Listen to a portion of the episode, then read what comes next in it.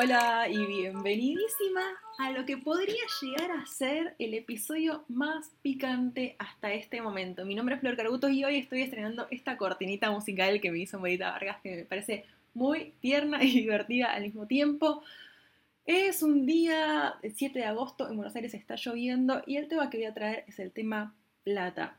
Y antes quiero hacerte un gran paréntesis y comentarte una frase que escuché en un seminario que estoy tomando que habla lo siguiente a mayor incomodidad, mayor recompensa, aparece esta frase, yo digo, mm, esta frase me hace un poco de ruido, quiero hacerla un poco más propia, se escuchan unos pajaritos hermosos, y quiero decirte que para mí a mayor incomodidad potencial, mayor recompensa, porque la verdad es que ya creo que a esta altura, si conoces un poco mi, mi mirada, sabemos que no hay garantías de nada, podemos hacer lo mejor que podamos, podemos incomodarnos un montón, pero bueno, vaya a saber qué es lo que va a suceder. ¿Qué estuvo pasando en, estos, en estas últimas semanas en Chamánica? Traje el tema plata, un tema bastante incómodo en general. Acá en Argentina, no sé dónde me escucharás, existe este famoso dicho que en la mesa familiar y en la mesa con, sí, no sé, en Año Nuevo o en Navidad no se habla ni de política, ni de plata, ni de religión, porque eso es para caos. Entonces lo que suele suceder es que son temas extremadamente importantes, pero que nunca se traen. Así que empecé a traer un poco este tema a la mesa, a mover un poco la dispero y hoy quiero, según la votación, que el 70% votó, hablemos de plata, plata y hay, voy a mezclarte, como es de costumbre, varias cositas para hacerte grandes preguntas. Pero para hacerte la gran pregunta, y esta gran pregunta para mí súper picante del, del, espacio y que me encantaría que lleve la reflexión, te tengo que contar un poquito del contexto, como siempre. Resulta que tengo una especie de teoría que quería poner a prueba para saber si era yo la única que estaba pensando esto o no. Y la otra vez en el Instagram eh, puse una pregunta encuesta que decía algo así como lo siguiente. Por favor, solo contesta si trabajas en relación de dependencia. Si no, hace que no estás viendo nada. Y la pregunta era, ¿cuánta plata ganas? Eh, yo les aclaraba tipo, che, esto no hace falta ni que me lo mandes a mí, ni nada, solo para que lo pienses. La persona pensaba cuánta plata ganaba y después yo decía, che, de casualidad, ¿contaste aguinaldo? ¿Contaste eh, obra social? ¿Contaste vacaciones pagas? ¿Contaste otros beneficios que pueda llegar a tener, no sé, charter, comedor o demás? Y, oh casualidad, tipo tremendo, esto me parece tremendo, el 90% de las personas, sí, el 90% contestó, ay, no, no tomé en cuenta la obra social, no, no sumé el aguinaldo. Lo que llevó a un debate súper interesante, donde aparecieron como distintas corrientes, que son los derechos del trabajador, que uy, que no lo tomé en cuenta, que esto es algo que te das cuenta simplemente cuando te despiden o cuando querés pasar a, a, a independizarte, no, que eso no es importante, etcétera, etcétera, etcétera. Pero acá, ¿qué nos está diciendo esto? Que una cosa es el dinero que nos entra em, en la mano, y ahí también es bastante tramposo, porque el aguinaldo te reentra en la mano, pero no, nadie lo había contado. Una cosa es la plata que nos entra en la mano y otra es la plata que efectivamente para mí es el salario. Entonces, eso para poner un poquito en contexto. Segunda cuestión que vamos a poner acá como ingrediente antes de la famosa pregunta. Cuando pregunté che, contame cuáles son tus miedos a la hora de eh, conectarte o materializar tu Ikigai, apareció el primer miedo. El primer miedo fue el miedo al fracaso y cuando pregunté, bueno, pero a ver qué es fracaso para vos, porque tranquilamente, acá alta invitación, pone pausa y pensás qué es el fracaso para vos. Créeme que va a ser mucho más interesante que te cuente las respuestas y que vos después puedas decir, ah, sí, no, no, no, pausa y pregúntate qué es el fracaso para mí. Ahora, cuando yo pregunté, esto, aparecieron, apareció mucho la, mirada ajena, ¿no? Esta cuestión de, de, que a la crítica, el que dirán, y que no me compre nadie. Fracaso es morirme de hambre. También ahí aparecido como otros miedos el dinero. O sea que la cuestión del dinero aparece como este fantasma que nos genera un montón de miedos a la hora de conectarnos, materializar nuestro Ikigai o lo que sea. Em, así que acaba un poco la, la invitación del día quiero que pienses y que pienses y que te preguntes si sabes cuánta plata gastas por mes. Y acá no, o sea, la cuestión es que y más o menos tanta plata. No, más o menos nada. Acá La idea es que puedas tener un número eh, redondo, un número hasta con comas incluso. Hay gente que este número lo tiene tatuado y se lo resabe, pero mi teoría es que la, mayor, la mayoría de, las personas no tienen este número como al detalle de lo que gastan. Y acá también te hago como este mm, doble, no sé, como doble clic, como yo le digo acá, que es una cosa es tener el número como macro y otra cosa es que me digas, Flor, en verdulería gasto tanto plata, en transporte gasto tanta plata, en ropa gasto tanto, en el delivery gasto tanto, en el colegio de mis hijos gasto tanto. Acá la idea de esta primera pregunta e incluso ejercicio es que empieces a tomar conciencia de si sabes cuánta plata gastas y si tenés un detalle, no un masometrímetro, porque cuando entramos en el terreno de y más o menos esto, se va todo al demonio y después puede ser que te comas grandes martes 13. Si conoces un poco de mi historia, y acá puedo, si no la conoces esto, puedes irte al capítulo del podcast en donde yo hablo de la transición. Este fue un tema que yo no tenía la más pálida idea de cuánta plata gastábamos. Estaba en una situación privilegiada en donde nunca me había faltado, porque siempre había plata en la cuenta y la tarjeta cerraba bien. Eh, pero cuando mi novio me dice, bueno, a ver, empecemos a ver cuánta plata gastamos, yo no tenía idea.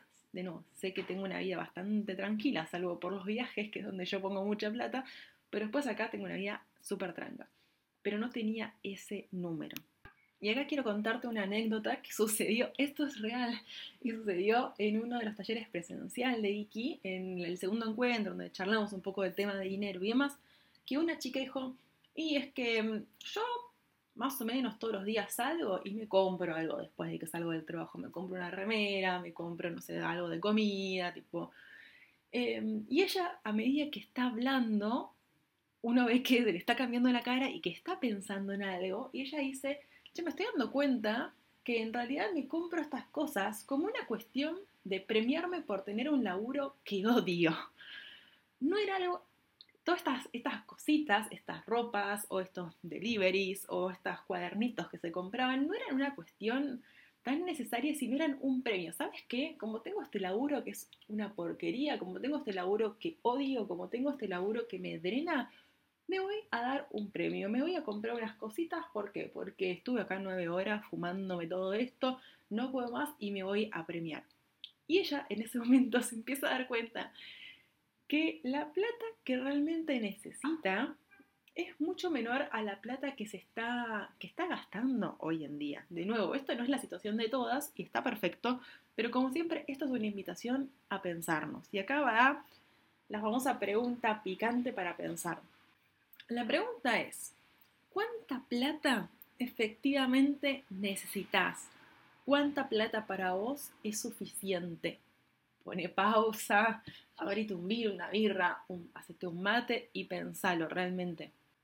¿Cuánto es adorno y glitter y cuánto es algo de una necesidad real? Y acá no estoy haciendo apología a que entonces todos vivamos en carpa y comamos, no sé, algo que no nos guste todos los días, pero que sea barato. No, yo estoy hablando de que en esta sociedad de altamente de consumo, solemos gastar mucha plata en pelotudeces, en cosas que realmente no necesitamos o, o, que nos hacen creer que necesitamos realmente. Y acá quizá me pongo eh, intensa, pero porque me parece re interesante. Una vez había visto un documental que hablaba un poco de, che, cómo sea, quizás esto es como conspirativo, pero yo no creo que sea tan conspirativo. Esta cuestión de por qué se trabaja de 9 a 18 y por qué tenemos esos trabajos tan extenuantes y de todo lo que se generaba después, ¿no? Eh, toda esta necesidad después de comprar felicidad porque estamos atrapadas en un laburo o en un sistema que, nos saca vida, porque uno labura nueve horas y después tiene una hora con éxito de ida al laburo y otra de vuelta. Entonces acá la pregunta aparece esto, ¿no? ¿Cuánta plata realmente es suficiente? Y me haría bien y me haría feliz.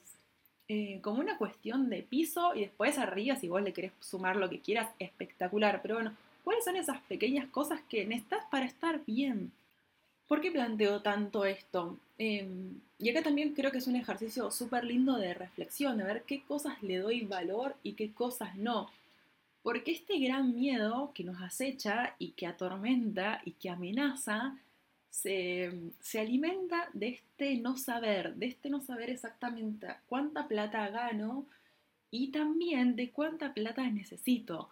Cuanto más incertidumbre, cuanto más duda, cuanto más nebulosa hay en ese mundo, ese miedo dice, jajaja, ja, ja, acá estoy, me estoy tipo frotando las manos, excelente, acá tengo una víctima para atormentar y que, no sé, no quiera dejar este laburo, más allá de que vos quieras emprender o estés en un laburo de relación de dependencia, pero que te dé miedo ir a buscar otro porque sientas que no lo puedes conseguir o lo que sea. Tener este dato de cuánta plata es suficiente, y para mí, de nuevo, siento que es un ejercicio tremendo de reflexión y también de conexión personal. Tener este número, para mí nos ayuda a tener como más tranquilidad, más foco económico, por así decirlo, y mayor conciencia de lo que realmente necesitamos. Y acá lo quiero unir con, ese, con el principio, por así decirlo, en donde aparecía el miedo al fracaso o el miedo a morirme de hambre. Este es el número que, que tenés que salir de una forma a buscar. Porque aparece este tipo, ah, morirme de hambre. Quizás el fracaso sería no llegar a este número de plata que para vos es suficiente. Y yo creo que tener este número en la cabeza nos pone en una posición mucho más proactiva. Ok, bueno, este es el número que quiero conseguir a través de mi emprendimiento o lo que sea. Em, de nuevo, como para generar acción y que estos miedos que, de nuevo, que se alimentan de las incertidumbres y de las dudas y de la poca claridad, los podemos empezar a transitar, porque el miedo siempre está. La cuestión para mí tiene que ver con cómo transito esa emocionalidad. Pero bueno, eso va a ser para otro podcast.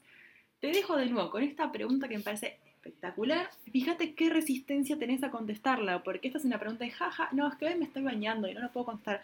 No, bueno, es que ahora estoy lavando los platos y no lo puedo contestar. Mm, bueno, nada, eh, te lo dejo. Gracias por estar del otro lado. Eh, si este episodio te ayudó, te gustó, lo puedes compartir. Me puedes invitar un cafecito que está la info en, em, en mi link y nada, feliz de poder escuchar lo que te gustó, lo que no te gustó. Siempre me puedes escribir. Mi nombre es Flor Carbuto y nos vemos en algún próximo episodio.